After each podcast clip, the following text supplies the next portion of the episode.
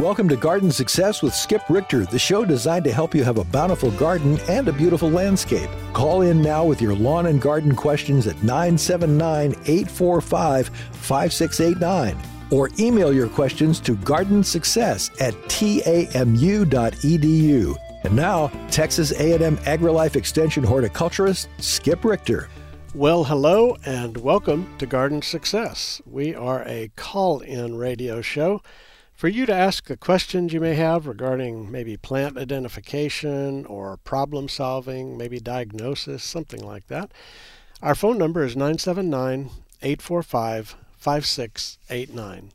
845 5689 or by email gardensuccess at tamu.edu.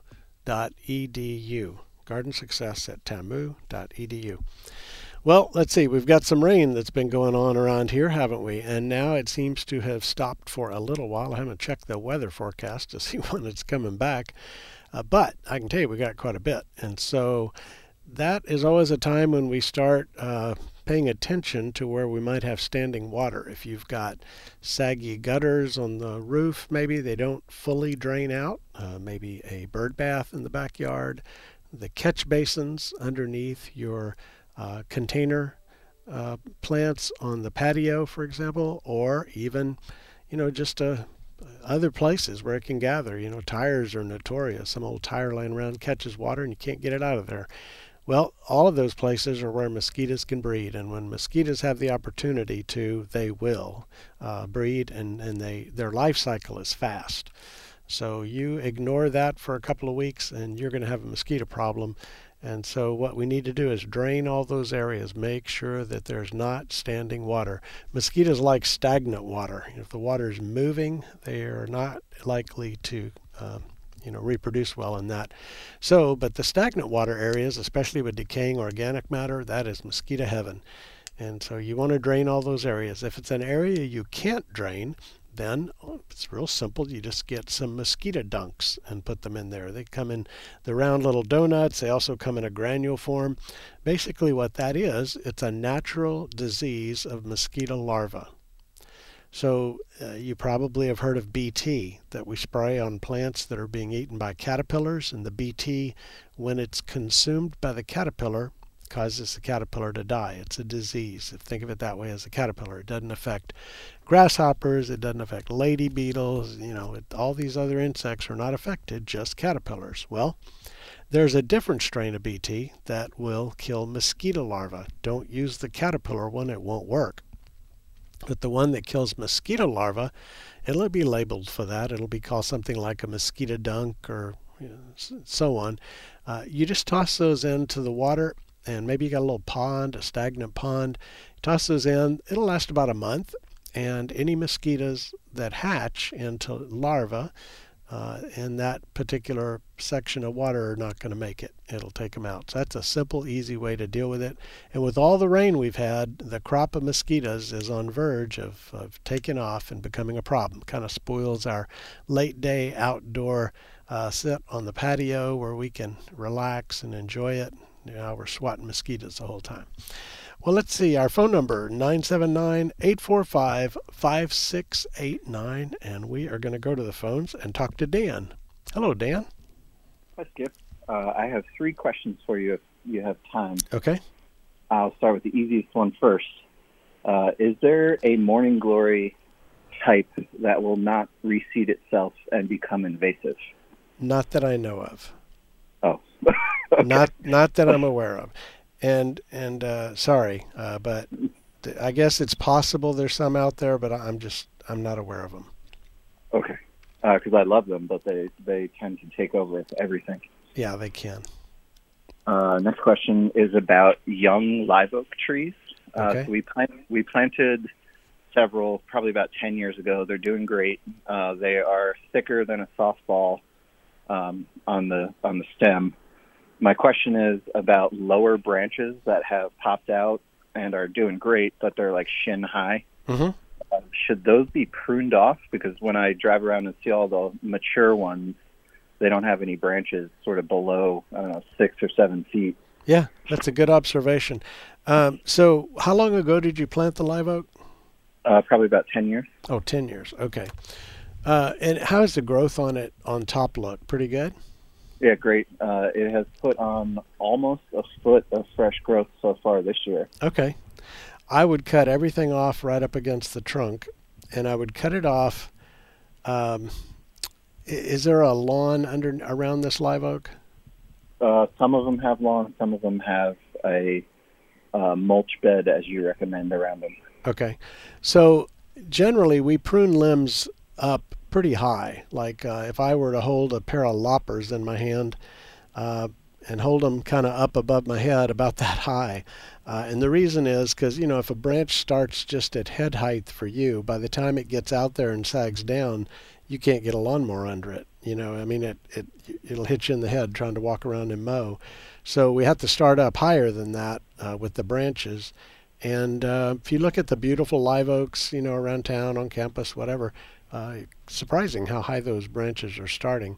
And so I would I would prune all of that out. If it were a brand new tree, for anyone who's listening that has a, a fairly new in the last year transplant or two, well, then those we often tip those branches and leave them because they have leaves on them and they can help fuel the growth of the tree. And then once they get about the size of oh, certainly less than a golf ball, just a little between golf ball and thumb size, let's say, we go ahead and cut them off. Um, but in tipping them kind of dwarfs them. But on a tree 10 years in that's doing really well, you don't need to worry about that at all. I would just cut everything off that's not going to be a permanent limb on the tree. And that would include if you have some narrow branches up in the canopy that uh, are going to end up as they grow bigger, uh, pushing each other apart uh, then I would take those one one of those out also. Okay. Uh, it was either I heard it from you or my dad, which was anything that is going to smack you in the face as you walk past it. Yeah. Feel free. Yeah, that's right. And you got to think forward in time. I mean, you know, live oaks are huge in time. And so something that's higher than you can reach with a pair of loppers standing on the ground, when it gets out to the end of that branch, it's probably going to be slapping you in the face, as you said. Um, and so we just kind of have to work and train with them, but don't don't start don't be tempted to start them too low. Okay. And would you recommend uh, pruning them in fall, like most other trees, or?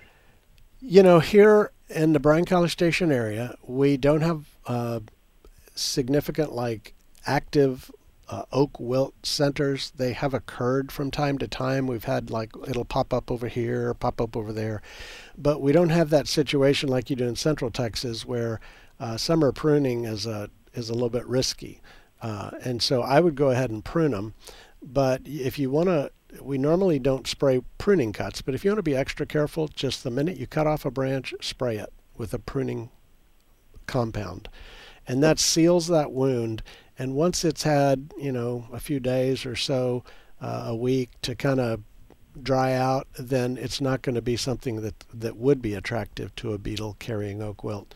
Uh, we're just trying to get them past that stage. And that allows us to prune a little bit here and there all through the year. If you're going to do severe major pruning, I would save that for late winter. So do, you know, just a little bit, maybe once a month or something like that? Yeah, that'd be that would be fine. It's just okay. you don't want to. Let, I don't know an exact number here, but let's just say you wouldn't want to remove a third or forty percent of all the foliage at one time. You know that that's yeah. what I mean by major pruning uh, in the summertime, and so uh, yeah. And then just try to try to cut them right at the shoulder, so they don't sprout from there. Uh, at the at the shoulder of where the branch attaches is what you're describing. Yeah, that little yeah. So if you watch on a live oak or in most trees, if you watch as the branch comes in toward, let's say, the trunk, whatever it's attached to, the trunk, it, it's a certain diameter, and then as it gets close, depending on how big the branch is, uh, it starts to flare out and attaches to the trunk kind of in a much larger area than the diameter of the original branch out there. Do you know what I'm talking about? Yeah. yeah. Right where it begins to get bigger, right about there is where you would cut it off. So that avoids leaving a stub, which will die, and then the dead interior prevents the wound from closing back over. Uh, and it also avoids creating big wounds, because if you think about it, uh, as it starts to flare out to attach to the trunk, the closer to the trunk you cut, the bigger that wound circle is going to be, right? And so we want to get it as small as we can, which is about where it starts to flare out. That's a good place to make your cut. Great, thank you. And uh, do I have time for one more question Sure. for you? Mm-hmm. Um, so this is uh, your feelings about uh, pine shavings as mulch, and I'm talking about sort of animal bedding, so like a chicken coop. Mm-hmm. What what are you what are you mulching? A large ornamental bed. Okay. Um, what I've heard is that any wood-based mulch you put on top will tie up soil at the first where it contacts the soil, Yes. and I'm gonna put it on pretty thick, Yeah. so I didn't have to not be able to amend in future years. Um, so my question is, if I added in some nitrogen source like uh, chicken manure or cow manure, Yeah. would that help it break down faster? Yeah, it would. I'd I'd throw that, you know, throw a little little bit of mulch down an inch or so and throw the chicken manure in there and then cover it up with more mulch that, you know, to keep that chicken manure from being out on top or whatever. Uh, here's here's the thing. There there's first of all there's two terms and, and you're using it correctly, but a lot of people read about wood causing nitrogen tie up. And that's true if you've used wood as a soil amendment, meaning I've mixed it into the soil like you would compost. Uh, but if the wood is a mulch, that term means I put it on top of the ground like a blanket over the soil. Then the only place that it can tie up is, as you indicated, that interface between the mulch and the soil. That tie up is pretty minor. It's not like the mulch on top of the soil is sucking nitrogen out four inches deep in the soil. It, that's not what's happening. It's just as the microbes start to break down that woody mulch on the surface where the soil contacts the mulch, yeah, they need some nitrogen to be able to break down wood, that high carbon material. And your chicken manure would do that. A little sprinkling of, of a nitrogen fertilizer would do that. But you know, I found when you just use it as a mulch, in most cases, it's just not a concern. And uh, some research done up at Washington State. I mean, they they actually are recommending people just use that stuff that power uh, trimmer companies grind up and blow into the back of the of the truck, uh, and that's just a raw wood mulch. But they're just piling it really high. And when we do our Earthkind Rose research at Texas A&M up in Dallas, uh, they just use wood chips, just plain old wood chips, right on the surface. And so, I wouldn't worry about it. But if you wanted to be extra extra careful, you could put a little nitrogen around it. But I don't I don't think you're going to see a problem at all. Yeah, because the the animal sort of pine shavings are one third the price of the the bagged mulch that Yeah. you can buy. Yes. called or outward. The the the concern I have is that the beds, the volume of soil has shrunk hmm because I've used I've uh, made raised beds with garden soil and it got whatever it does that Mhm. it shrinks. Uh, so I know in future seasons I'm going to want to add more compost. Yeah. And I put the compost on top of the pine shavings, or do I need to move Well, away? well, I would no, I would move them out. Uh, here's the thing on the pine shavings: we've gone from a big old chunk of wood, like I was describing uh, before, Yep. to a very thin, lots of surface area per volume uh, piece of wood with a shaving, and so you do have more potential contact with the soil. And so if you're putting things on that, uh, I could see there would be a tie-up. I would probably rake them back, but you need to watch those too and see how they behave in the garden. You know, uh, chunky mulch stays open, allows oxygen into the soil, and and takes time to decompose, which is all good. Uh, and the shavings, you may find uh, they kind of mat up on the surface. I don't know. I've never used them, so uh, but my just thinking about it, it'd be like, yeah, I don't know. Are you going to like that as a mulch? And so that would be my only thing to think about. Yeah, from what I saw, the reason I did this is because it was cheap, and then I mixed in three different particle sizes. Basically, you can get fine, you can get coarse, and then I also mixed in cedar, which is a little bit more expensive but much more chunky. Okay. I think for the exact reason that you're just describing, so it does not mat up. Yeah. Okay. Well, uh, and so if you did want to add compost or bring the soil bed level up later, as long as it's not a, a bed full of shrubs, which you'd have to dig those up to amend the soil, um, then I would just pull that mulch back. But take a look at it, but and then put it back because mulch decomposes, and some people think you got to pull out the old mulch to put on fresh new mulch, and no, you don't. The forest doesn't do that. Think about the forest floor; it drops new mulch on top of the old mulch. And that old mulch decomposing will release those nutrients back. You know, we're talking about tying up nitrogen. Those microbes do use some nitrogen, but then they die and their bodies release that nitrogen back too. And the decomposing material, uh, you sort of reach a cycle there where you're, you know, it, it's not like the nitrogen is just gone. It's just being tied up in the bodies of microbes or, or other things like that. Okay. Well, great. I, I, think I've taken up enough of your time, and you probably got a line of people. Well, thank well, you very much. I appreciate that call. Thank you. Our All phone right. our phone number is 979-845-5689, 845-5689, or by email at gardensuccess at tamu dot edu. And let's go to the emails here. Got some email to cover here today. I had an email from Veronica and uh, I believe Veronica was putting mulch down the garden paths to create an all weather pathway. And the question was, is there any special kind you should use? Is it safe for the plants and so on? And the answer is yes, you can do that. Uh, I have created gardens where I scooped out the walkways and put it up in the bed so I'd have a taller raised bed. And I filled those, what amounts to then a trench, with leaves, ground up leaves. I've used wood chips in those before. They take longer to decompose, but uh, just organic matter and let it decompose, and it does create a nice all-weather pathway. And then at the end of a period of time, and it depends on you know leaves decompose faster than wood chips, and uh, ground up leaves that you've run over with a mower decompose even faster than leaves that haven't been ground up. But uh, probably with leaves that have been kind of run over with a mower about twice a year, you kind of have recycled that that garden walkway. And um, there's a lot of different ways to do it. One is just keep adding stuff on top and never do anything about it down in the walkways.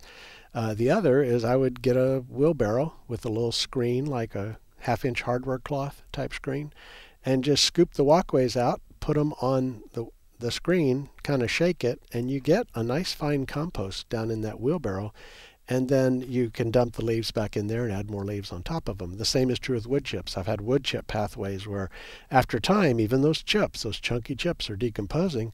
And I pull the dry chips on the surface back, scoop out all that stuff that's decomposing on the bottom, run it through a little screen. You can make a little 2 by 4 uh, frame that holds the screen that sits on top of a wheelbarrow and you get some really good stuff, really good stuff. And it's kind of like harvesting your walkways. And so uh, you, you might want to think about that. Uh, that that's a, a pretty legit way uh, to compost because you know composting can be a little bit of work if you're if you're turning it all the time and you're sticking thermometers in it to keep the temperature at a certain place and stuff well, organic matter just decomposes. They say compost happens, and uh, that's true. It happens in the forest and meadows and everywhere else. And so, yeah, you can never never take out the old stuff. Just add new stuff to the surface if it needs to be, you know, freshened up or if it's getting too thin. Just just throw more on the top. Our phone number is 979-845-5689, and we are now going to go talk to Bill. Hello, Bill. Hey, Skip. I, I want to uh, talk butter beans today. Uh, you know, great great crop. I love them, but I, I have a uh, problem is with uh, bloom set, and uh, I'm trying to figure out if the problem is my preference for uh, pole varieties instead of bush varieties. Because I've tried uh, Christmas, and this year I have King of the Garden, you know, grapevines, wonderful sprays of blooms and then very poor bloom set. Okay. But I have noticed if I can uh, nurse them through the summer and get them to the fall, they do set just fine. Mm-hmm. So uh, I was hoping you or one of your listeners had some uh, recommendation for a pole butter bean that uh, sets fruit in the spring. Well, that's a good question. I've used uh, Henderson Bush before as, as a bean. Uh, there's one called Mr. Story's butterbean. It's one of those that the seeds are shared among gardeners. I don't think I've ever seen it in a garden center or a seed catalog, but uh, a, a, couple things could be happening. It, it could be certainly cool weather uh, can affect bloom set when it's too cool at night, uh, but hot weather can also affect bloom set on our various kinds of beans, butter beans, bush beans, and so on. Mm. It gets really hot and they, they just don't set as well. So if you can get a bunch to set, then you usually can harvest that crop. And I think what's happening in the fall is you're getting a little bit of break in the heat and then here comes some more blooms and, and you get a good bloom set. I'm not aware, Bill, of a variety to recommend as a heat tolerant one. Maybe some other gardener uh, is listening and could call in or one of our uh, vegetable specialist, someone from, from the hort department uh, is listening in, they may be able to, to uh, straighten me out on this a little bit.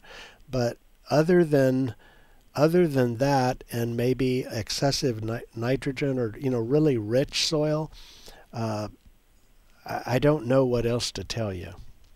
Yeah, well, uh, it's part of the problem is my huge preference is that uh, you know any anything I can put on a trellis I do and um, the, varieties listed on variety recommendations on Aggie, Aggie horticulture are mm-hmm. the uh, bush.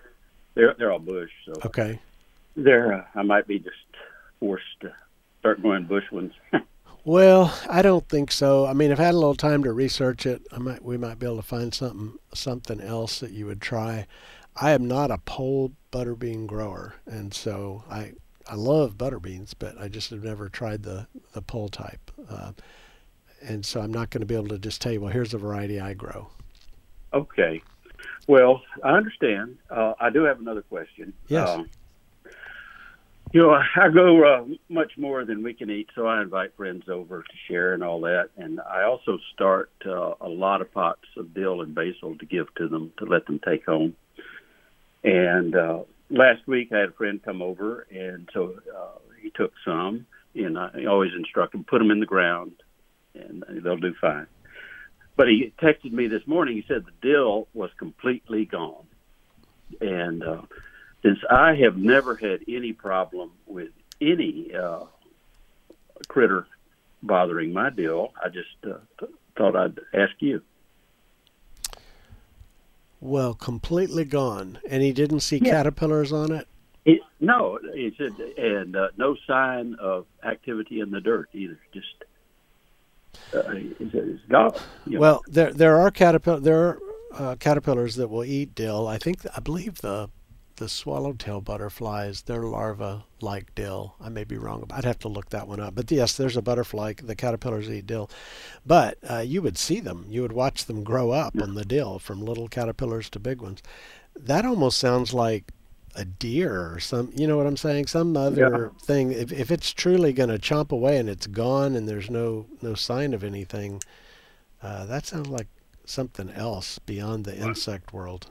Yeah, well, I, I thought of rabbits, but uh, you know, I have rabbits in my place too. And, uh, mm-hmm. uh, they've never bothered me. But uh, okay, when when a plant is uh, completely gone, uh, at my place, it's usually a gopher that's pulled it underground. Okay, you must have sandy soil out there.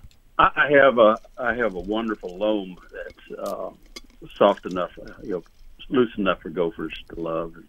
Okay, but yeah, yeah, they're I, you know, they they get a lot. They're uh, they especially love cilantro, by the way. Oh, do they? okay. Yeah. Okay. Well, I, I appreciate talking to you. I'll uh, pass it on. Okay. friend. All right. Thank you very much. Appreciate you. Yes, sir. Uh, we're going to go now to Elizabeth. Hello, Elizabeth. Hi, Skip. Recently, I was visiting in the Austin area, and we ID'd a very young tree as a white mulberry. Aggie horticulture says it's an invasive species. But surely there are other mulberries that aren't invasive. Isn't that true? Well, I- invasive um, is a kind of unique word, and and if it's not from this area and it proliferates and pushes out native vegetation, that's what we think of as invasive. Uh, you know, native elms will reseed in your flower beds and come up everywhere in your garden and they become a weed and but they're not considered invasive because they're native here uh, and so that that's an oversimplification but uh, mulberries are eaten by birds and when the birds Yeah. poop out the seeds you're going to get mulberries coming up and so i uh, you know i guess you could say they're that if they're not from here they're going to be invasive but that's that's just the nature of that species. Oh, I see. Well, we noticed like three or four of them coming up in the flower garden. Okay. Well, and who knows where those came from? I mean, a bird could have flown a distance in and, and dropped the seeds off, but um, it it's just something you kind of learn what they look like when they sprout up, and you when they're young, it's very easy to pull them up. Okay, so that's probably what we should do. I, I think so. That's what I would do because they they they can become a woody weed. Okay. Well, thank you very much for your advice. We'll Okay. get to it then. All right. Well, good luck with that. thank you. Bye bye. Uh, let's now go to the phones. Again, the number is 979 845 5689. And we're going to talk to Jake. Hello, Jake. Hey, Skip. Hey, what's up?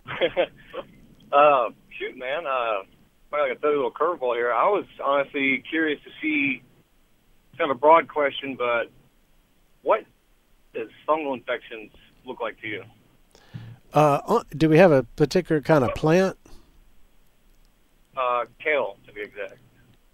Darker board kale. So, the main fungal problem with kale that is a real problem is something called black rot. And this is true of cabbage, this is true of broccoli, that whole blue leaf vegetable family uh, can get black rot. And black rot shows up as kind of angular yellow spots that end up turning brown on the leaves. And, and angular because because the veins create an you know a little V or an angle as the veins come together, and you'll typically get the black rot somewhat confined by those veins that are going by the leaf veins, the the Right, right. and, and so th- that's why it has an angular look. But that's a problem because you got to get all that dead residue out of there.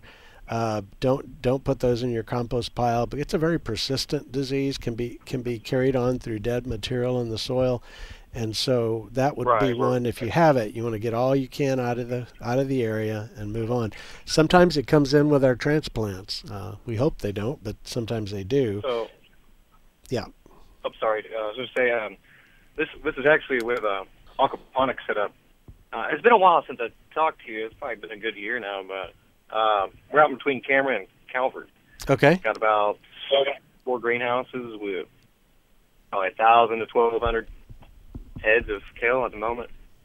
Okay. And uh, it, the these per, this particular damage on the kale leaves, it looks very similar to what oh what is it called?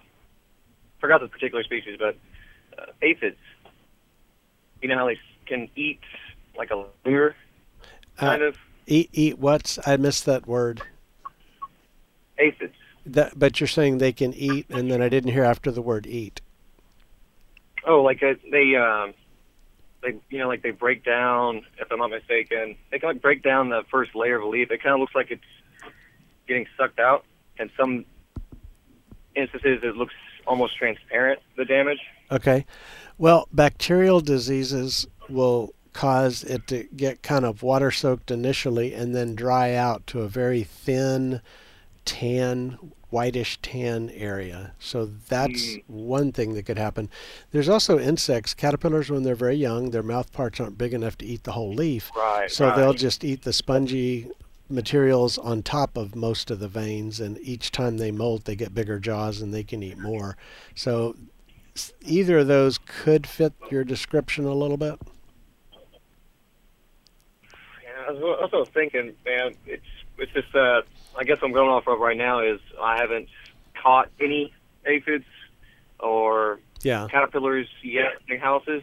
Or what caterpillars there are is much larger. Been treating them with a BT, and that seems to be doing the trick. But Yeah. I don't know. It's kind of uh, the, I'll, I'll, I'll say this: it's mostly damage to the older leaves on the bottom. And Now they're not submerged in water. Okay. I, I tell you what, uh, you know, Jake, I think I need to get you to take some close-up pictures with your camera phone, and uh, make sure they're in sharp focus, and uh, email them to me and let me look. Show me the top of the leaf, the bottom of the leaf, so I can see what you're seeing. For sure, for Uh, the alternative would be to pick some leaves, put them in a Ziploc bag, and drop them off at the AgriLife Extension office. Uh, I'm not. I'm going to be moving out or going out of town, and so I won't be back until Monday. Uh, so you would want to do that next week, if you want to Oh, drop off. right. Oh, If you want to drop off samples. Otherwise, just send me some pictures, and I'll take a look at them. Oh, for sure. No, I completely crossed my mind. I forgot y'all actually plant testing. That's neat. Uh, I'll Yeah. run that by my boss. Uh, what he wants to do, but I'll definitely send some pictures. What was your email again? Uh, I tell you what, th- send those pictures to R R I C H T E R R Richter at ag dot t a m u dot e d u, and that's to my office. And uh, I check the radio email on Thursdays, but I'm not checking it during the week. So until I get back in the station. All right, sir. Uh, I appreciate it, man. All right, take care. Look forward to helping you further. Yes, sir. Good deal. Thank you. You bet. Uh, our phone number, 979-845-5689 or by email, gardensuccess at tamu.edu. Now let's go to the phones and talk to Stacy. Hello, Stacy. Hi, Skip. I got two for you today. Well, good. Thanks Uh, for waiting, by the way. Oh no, you're all good. So I planted a bunch of new fruit trees this year, and one was a pineapple pear. okay. And I'm always scared you hear about fire blight, and it's starting to get some, not any of the new growth, but like a lot of the some of the edges of some of the leaves are getting brown. Okay. It's like a crispy brown, not like soaked brown. And I didn't know if that was fire blight starting or if there's another disease that could affect. It's not like the whole tree yet, but it's just enough for me to notice. Well, it's not, I wouldn't say it's like fire blight starting. Fire blight primarily is a problem in the spring. Uh, when it gets real hot, we don't see as much of the fire blight problems. On that marginal uh, burn on the leaf that you're describing, I I am familiar with what you're talking about, and I don't know exactly what is causing that. When when a a plant lacks water, uh, you can often get browning on the edges of the leaf. I saw a bunch of crepe myrtles last year around Bryan College Station that were in parking lot islands, and when we got hot and dry, they started showing that tip and margin burn. Uh, another thing that can cause it is excessive amount of nitrogen. That uh, when a salt-based fer- uh, synthetic fertilizer burns roots, you can get a similar symptom to that. I seriously doubt that's what's going on with your pear, though. Uh, so I would, um, yeah, I think keep an eye- that's that's probably what what I would look to. I, I don't think you need to treat anything. I, I certainly not at this point a spray needed. Just watch mm. it and see. And again, photos are always helpful. That way, I'm sure we're talking about the same thing. But I'm I'm 90% sure I know what you're talking about on this one. Okay. Well, at least with all the rain, I don't have to worry about the watering for a couple, at least a week probably. Yeah, yeah, that's right. That's right. And then the other question I've always asked it every year, but it, you never know. New year, new new answer. I'm starting to see grasshoppers already. Any good bait treatments that I can go out for that? Um, do you live next to a, like a grass pasture or? Yeah, I live in the I live just outside of town. Okay. Yeah, you know, if it was your yard and you were in town and you you can put a bait out, there's a bait called Nolo bait. You spread it on the ground, and when grasshoppers hatch out, the little nymphs don't have wings and they're just hopping around down there. And so uh, the Nolo bait is very effective. But the problem when you're next to a big pasture is you got grasshoppers hatching out out there and then coming onto your property. So you spreading Nolo bait on the ground isn't going to do any good at all uh, for grasshoppers because they're they're migrating in, and that would just be uh, some you know you would just use a, a general purpose insecticide to kill them as they come in. I know that's a, a not a great answer because you're spraying and spraying and spraying because the new ones are always coming in, but that that's kind of what you're limited to. I used to tell people use row cover fabric over plants you especially want to protect or not spray. But uh, I'm, some people have told me they even eat on the row cover fabric. I haven't had that happen, but I, I Well, believe. something was eating the top of a couple of my tomato twigs, and I didn't see a I didn't see evidence for a worm. But yeah, it could have also been they usually don't butter the tomatoes first. So I'm like, don't think. But I'm worried about my corn because my corn, my first planting of corn is just starting to silk out. Yeah. So I don't want them to eat the silk To, the to my yeah, to my knowledge, grasshoppers don't eat tomatoes. Now, someone may call and correct me on that, but I've never seen it up to now. Now, what does eat tomatoes are tomato hornworms and tobacco hornworms yeah, I was looking both. for those, and I see any yet. I mean, I could always just do a preemptive BT spray though too. Yeah, you have to look careful. I mean, you'll see all these leaves missing and you don't see them, but you keep looking and you find the guy. Uh, but maybe a bird came along and, and took care of it for you. Uh, it, it could be old damage and not an ongoing concern. Yeah, and then is dill really sensitive to wet feet? Uh, I've never tried to grow it in too wet of soil, but I, you know, Well, the rain we got, it kind of looked like it melted. Yeah, some of the some of those plants don't. A lot of plants don't like uh, oversaturated soil, especially if it's like a clay and it just doesn't drain well. There's not a lot of of uh, airspace in the soil to begin with, and then it gets too wet. So it could be that. It could be a um, some sort of a, a blight type disease on the top part that just being very wet uh, gave it Well, it was really healthy, except for the except for the swallowtail caterpillars I've been pulling off constantly. yeah. Um, until the rain came this last week, and I just got a ton of it. And it's, the dill and the chamomile just kind of look like they melted a little bit. Uh, well, that that could that could well be. Yeah. One of these days, I'm going to get raised beds in, but I haven't figured out the best way to put in raised beds over an area that has um, nutsedge. Oh yeah, yeah. Getting rid of the nutsedge is a good idea. I just don't know how they'll get rid of it. It's like a carpet in the summer. I just basically mow it. Okay. Well, there are sprays that'll kill it, uh, but you have to stay with it. Uh, nutsedge. What what we do, I say we. That's gardeners in general, uh, homeowners in general. What we do is we spray it, and it kills back, and then it comes back again, and you know we just get frustrated. We don't spray it for a while, then we go back in and spray it, and and all we're doing is just kind of burning the tops off. We're not really getting rid of it. And uh, if you if I can get nerdy here with you on a plant thing, if you take one nutsedge nut that comes out of winter and pops up, and here's this new new plant that's come out of the nut, and if you don't do anything to it until now, sometime in May, it probably has eight daughter plants that have hit the point where they now are viable underground nuts. So you have at least you know eight times as much nutsedge just by not acting promptly if you knock it back and then it comes back again, it pretty quickly can regrow. And so it's just one that you just have to stay on it. And every time you see it and it's got th- three to five leaves, it needs to be dug, sprayed, something.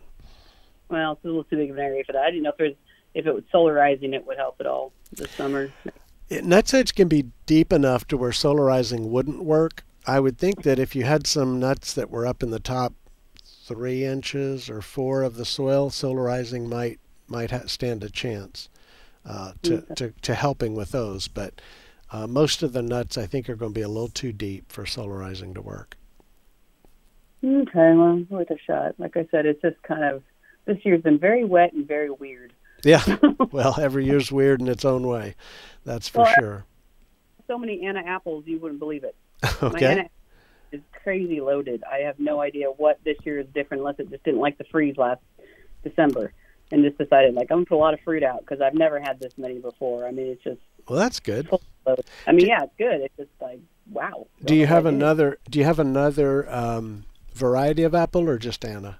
Yeah, I have um, tr- what is it Tropic Sweet or something like it's Tropic something. Came from Florida. Okay. My friends got it from me years ago, so it's been there for a couple of years, but it's finally starting to get bigger too. Okay. had had a few, and they were blooming at the same time because I got rid of all my other apple trees because they weren't blooming at the right time. Okay. So I cut everything else down. So I added the pear and plums and more peaches, and Yeah. kept the because it was the biggest, and it was giving me a few apples, but nothing like this year. This year's just crazy. Uh huh.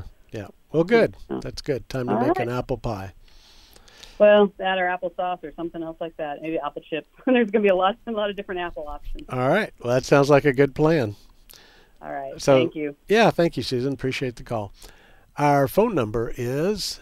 Uh, oh, that was Stacy. uh, Susan, how are you? What can we Good. talk about? I, I'm good. I, well, I have two two questions. One very fast. I'm growing fairy tale eggplant, and I have never grown it before. It's about a finger length long now. Mm-hmm. Is that ready to pick? No. Fairy tale will get about, I would probably let it get maybe six to eight inches long before I picked Oh. it. Um, Okay. I'm trying to remember. There's Hansel and Fairy Tale. They're both out of the same breeding line. That's why they have names like Hansel and Gretel. Hansel and, Okay. and Fairy Tale. Uh, and I'm trying to remember which is which now because I've grown both of those. But by the way, they're very good and very productive. Nice eggplants. Uh, eggplant, you want to you want to let it get a decent size. It's kind of like a green bean. You can eat a green bean when the flower falls off, and it's a you know half inch long. Uh, Right. But you're not going to get good production eating all your green beans at that size. So we want to get them big enough, but we also don't want to let them go past where the skin gets tough. And typically they're going to have a glossy skin, and as they get you know they're getting too if you see the skin kind of turning dull you probably let it go a little too far uh, and so or It's, I especially think brown I've seen that it's an actual eggplant growing for three days now. okay well So it's now finger length yeah on so the third day. you're early you're, you're early to pick it I, let them Okay. go and and All you'll right. you'll learn you know every variety of any vegetable is, is a little different and so Okay. uh, learning you know how do you know when a green if it's one of those varieties of tomatoes that doesn't turn red or orange how do you know when it's time to eat it well That's true. Uh, it so you just kind of have to get used to what you're growing. But I, the ones I had, I'm pretty yeah they were.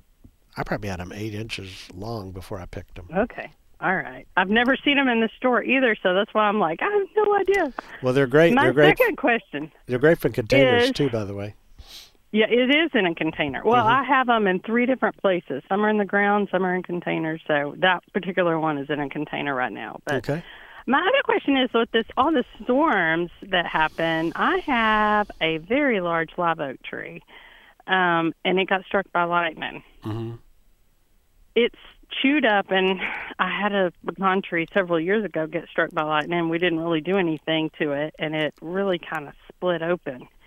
This live oak tree is right in my yard, and so what do you think that we should maybe spray some, you know, um, sealer in it, and then wrap it to keep it together? What is what should No, you do when lightning hits a tree? Yeah, I think after the fact, there's really nothing to do. Uh, certainly not wrapping it up. I don't think uh, sealing. In general, we don't worry about sealing wounds. Uh, you know, I, I talked earlier about oak wilt when you're pruning. You know, doing Right. that. But this this has already happened. There have been some days that have passed, so it's kind of a little late anyway. Uh, and it's just not practical to seal the splits from a lightning strike. Uh, the tree will start to heal over. Uh, uh, I shouldn't use the term heal. Close the wound back over it. It forms a callus and it closes back over the wound. Uh, and so that's going to take a while. Uh, is this a pretty large live oak? Yes, yes, it's Yeah. very large. So large live oaks, uh, they don't have the vigor generally that a young tree would. And so it may be a very slow process, and you may be dealing with eventually having some decay access that inner wood before the wound closes. And so anything you can do to maintain good health and vigor of your tree. Uh, certainly, we go into another one of these summers where for 100 days it's, or for 45 days it's over 100 degrees and it doesn't rain. Well, that would be a good time to supplement, you know, some good soakings of the soil. Uh, but it's going to be a wait, wait and see. You might want to hire an arborist to come out, take a look at it, and see what they notice. They may see something that I'm not picturing in my mind's eye, and, and they may have a, a little additional advice for you on it. Okay. Well, we just didn't know if we should do something. It was this week, but it's yeah. yeah, it's like chewed up and it's a straight line and it I heard it. It sounded like a bomb went off Yeah. in my yard. it was so anyway, all right. Well, I so so wanted to- basically, basically, what happens in one of those strikes, and it's kind of interesting if you think about it. Uh, it's like the the electricity, so much of it goes through that it turns the water into vapor instantly. And so think of about a popcorn kernel. Inside is a little moisture, and you heat it to a point where the water goes from liquid state to gas state and it just explodes the kernel. That's what's happening Right. all the way down that strip of bark. So it is a very it's not a great pruning job, right? I mean, it's not a nice clean No, cut. yeah. It's literally exploded off. and is, and yeah. so you know it is what it is. Uh, after the fact, there's just not a lot of you can't go backwards in time, unfortunately. Okay. Well, we just we thought we'd check to make sure like what we should do. But I appreciate your advice, and maybe we'll have. Um, I know my husband will probably get the county extension agent out here and see if what he thinks too, because it's like it's an important tree. Yeah, yeah. Well, I would I would talk to an arborist if you can get get one on the phone in town and have them we'll have them do a site. We're, yeah, we're country people. I doubt there's an arborist anywhere near here. Well, they they will travel uh, some distance. Okay. So, All right, and well, a, we'll ask. a valuable tree might be might be worth that because you know Yeah. I I could walk out and look at the tree and go, "Yep, you're right. That was lightning strike." But as far as you know, giving it long term care and stuff, that's where that's where having a service like that that can provide that care will be will be helpful. Okay. All right. Well, thank you for all you do. Thank you, Susan. Appreciate the call. All right. Bye bye. Bye bye. Well, you're listening to Garden Success, and we are a call in show, as I guess you have noticed by now. 979 845 5689, and also by email. Also by email. And uh, let's see, talking about email, well, let, let me first go and take a call here. Uh, let's go to the phones and talk to Cecil. Hello, Cecil. Hey, how you doing there, sir? I'm, I'm well, thank you. Yeah, uh, I went I went by the uh, AgriLife building, and I was in a like a little golf court, and I went through the uh, uh, the uh, your garden area, Okay.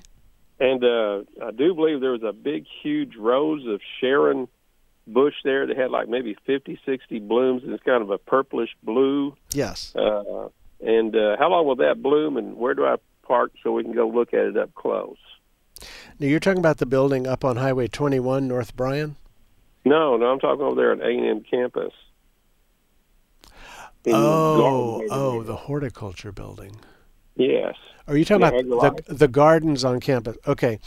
Uh, if you go to the gardens webpage, uh, if you go to the webpage, there's a place where they talk about where you can park, but it's on weekends. That Yeah. and and the parking is is free in certain places. You need to find make sure you're in the right lot, but that would allow you to walk through and see and everything like that. Um, other than that, you you would have to use a parking garage or, or pay parking there near the gardens. There's some paid parking spots where you say I need an hour or two hours or whatever, and you just you pay that way. Uh, but you're, you're you're so I'm I'm I'm probably not answering fully the question. So try me again. What what else is it that you want to know about it? Oh, uh, yeah. My wife says that she can't find uh, any Rose of Sharon in the nurseries around here, and she likes Rose of Sharon, so we're trying to find some. Okay, so uh, producers co-op and uh, farm patch uh, down south toward Brenham, Antique Rose Emporium. I would call these places before I went. Uh, Antique Rose Emporium may have it. I, I know that they have them out at Arbor Gate and Tomball, and that's quite a drive uh, to get out there. Mhm. But it's it's well worth the trip. By the way, It's amazing, then, uh, amazing place. come in different colors? Uh, other close by might be, and this isn't that close, but uh, up at um, oh, what's the little town Buffalo on high, Interstate 45. You kind of cut back through the uh, uh, the woods uh, or the countryside, going back up um, Normangee and all those those kind of little towns. Uh, there's a place called Bobo's, and they have a lot of things out there.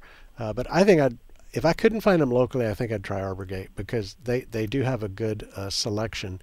And I'm trying to think of the name of the one. It has has blue in the name. Uh, let's see. Hang on just a sec. I'll find it. Uh, Was there anything else in your question? Other than Uh, and, and how many different colors do they uh, Rose of Sharon come in? Like Uh, red and the- white. D- different shades. There's some white, kind of pinkish uh, color. Uh, the blue and purple is, is a real common one. Uh, and then, you know, in between purple and pink, those kind of colors are pretty common. Let me go Texas Supers. I think it's called Blue Angel. And that's the one you saw. If you were at the gardens on campus, I know they have at least a couple of Blue Angels out there. Uh, and I'm going to make sure that I'm telling you the truth here. Just one second. Woody Shrub. Blue Angel, Althea. By the way, Rose of Sharon is called Althea. Um, but if you, I would call, if you want that one, it is a beautiful one and it's one of our Texas superstar plants. It's been Okay. test, tested by AgriLife Extension. All right. Well, I appreciate the information. All Now. How big does one of that thing get? Oh Full boy. I would say probably after several years, you're going to be up in the six foot or more range, maybe up to eight feet. Uh, but in general, about six or so. Depending on growing conditions, that'll affect it a lot. Uh, they're all white versions of, of these, and so. But Okay. the Blue Angel's just pretty. I love Blue Angel. Okay. Well, thank you very much. All right, thank you, sir. Appreciate the call. Uh, we're going to go to the phones now and talk to Brian. Hello, Brian. Hey, Skip. Hey, just quick question. I sent it by email. I just want to make sure I caught you today. Was uh, roses? I'm hearing a lot about don't plant new roses. We got some virus or something coming down from North Texas. Yeah. I wanted to Yeah. hear what your your thoughts were So- on it because so- I'm getting conflicting conflicting uh, uh, uh, opinions on that. All right. Well, I'll, I'll clarify it for you. Um, so I, I thanks for following up on that email. Um, so there is a there is a disease called rose rosette, and it's spread by some little tiny insects that feed on an infected plant with the virus, and then they go feed on your rose bush, and they transmit it that way. I don't know if it can be transmitted by pruning, pruning a, a sick bush and then pruning a healthy bush. I I would worry that it could. I, I don't know for sure that it can. But rose rosette is one that when you see it, you pull that rose up and you uh, expect roses around it. Keep a close eye on them because it's very contagious. Uh, and so, th- th- what you do is when you have it on a rose bush, you put a uh, like a big trash bag over the rose bush and like pull a drawstring or whatever at the bottom. So when you pull up that bush, you're not shaking loose all the little bugs that that would have it in their system, because then they just fly off and and infect Sure. other roses. So it, it's that serious of a disease. We already have it here. Uh, it's it's it started in Texas. We noticed it first up in the Dallas area, but it, it goes goes way beyond that now. Oh boy. So what's a good substitute that's you know from? So all roses are out, is what I'm hearing. Uh, pretty much, yeah. They're, uh, Dr. Byrne with Texas A&M, uh, agro, the horticulture department has been breeding to to try to develop a rose rosette resistant varieties. And Sure. uh, so I, you know, I don't know the exact status of all that right now. I know that there's not like a varieties release that you go out and buy yet, uh, but they're working on it. It's a serious thing. The Houston Rose Society, which is a huge rose society, is very concerned about it. And uh, so uh, right now, you can plant whatever rose variety you want. You just don't want to have an infected rose nearby. That's that's the bottom line. So knockouts, you know, they're planted everywhere. So some people say, well, knockout gets it real bad. Well, yeah, but it, everywhere is a knockout. So it, it, Sure. you're you're, you're going to see it on knockout more than other roses because there are ten times more knockouts than than other roses. Sure, sure. So that Any substitute to the knock to the roses all together, big flowery something that uh, for local here in College Station. A substitute. I'm sorry, I didn't follow the question. Yeah, a substitute instead of planting roses. What Oh. else can I plant that I normally would have put in a in a in a bed uh, that I'd usually put a rose or knockout? Any substitutes that Well, I don't have that for the roses? Do, do you have have you had rose rosette at your house or to your knowledge do any of your no. neighbors then I'd plant roses uh, they're Oh, still okay. they're still good plants I have them at my house and you know there's you know there's no problem it's just if your neighbor brought a rose home with rose rosette and planted it well now you've got typhoid Mary next door and so that's yeah. then that that Oh, would yeah. be the concern but no, it, we should not stop planting roses at all. We just need to know what it looks like, watch for it, and then act quickly uh, and rogue out anything that, that's sick. And what would I see as a symptom? Like no no petals, or what would I see Uh, as a symptom? the growth is abnormal, and uh, what no, one way that it's abnormal is um, it's very thorny. You know, rather than just the normal rose thorns, um, it it's like just a proliferation of little. It's just an, almost like a, a the stems are shaggy with um, with thorns uh, out at the new growth. And I'm trying to what is the website? It, is, is it rose roserosette.org? If you go to roserosette.org, you Okay. can see a lot of information. You'll see samples of or pictures of what it looks like. There's there's often kind of a you know new rose growth can be burgundy to begin with, but there's often a little bit more of that. Uh, and just the shaggy proliferation. We call it witch's broom, where it's like all the buds try to sprout at once, uh, and it's a real, real shaggy look. But uh, go to that website, and I think that will that will be your best bet for getting Right. ideas of what it looks like. I appreciate it as always. All right, Brian. Thank you for the call. Thank. Take care. Bye bye. Bye bye.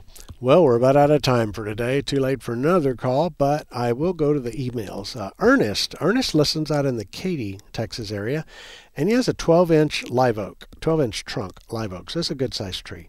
Uh, and it's shedding twigs, little twigs falling out that are one eighth of an inch, three sixteenths of an inch, just real, real small. And and the question is, what's going on? The tree looks healthy. It's growing vigorously. I wouldn't worry about it. Uh, sometimes in in some areas we get like squirrels just nipping off the ends of shoots and you'll find a bunch of branches on the ground it could be an elm tree too uh, that that have just been nipped it's almost like the young squirrels are I don't know, sharpening their teeth or trying them out or something. Uh, but they'll do things like that. I think that's probably what's happening. There are some little uh, borers that can bore into smaller twigs, but but one eighth of an inch is almost a little too small for these. But uh, when they do that, that's a weak spot. Uh, if it were bigger branches, we would be looking at a, a, a twig girdler, which is a much larger insect, and it saws about halfway through the branch, and usually it's a pencil sized branch, all the way around, and then that breaks off and falls to the ground. But when you look at the end of it, it's like someone sawed it off. It's a very clean cut. Uh, but with the size you're talking about and the description you're giving, I'm thinking it's either just some vandal squirrels uh, or possibly uh, some little insect doing the pruning, but it's never going to amount to a big concern. It, it just it is what it is, uh, and nothing to spray, nothing to worry about. Uh, Ernest, I think I think uh, think that's it. We're listening to Garden Success. Hey, I'll look forward to visiting with you again next Thursday. We're here every Thursday from 12 to 1. We also have the podcast, so whatever your podcast app is, uh, look for Garden Success, and you can listen to past shows, or you can go online to the KAMU FM website, find Garden Success, and listen to past shows there as well. You've been listening to Garden Success with Texas A&M AgriLife Extension horticulturist Skip Richter. Join us again next week as Skip discusses your questions about gardening and landscaping in the Brazos Valley.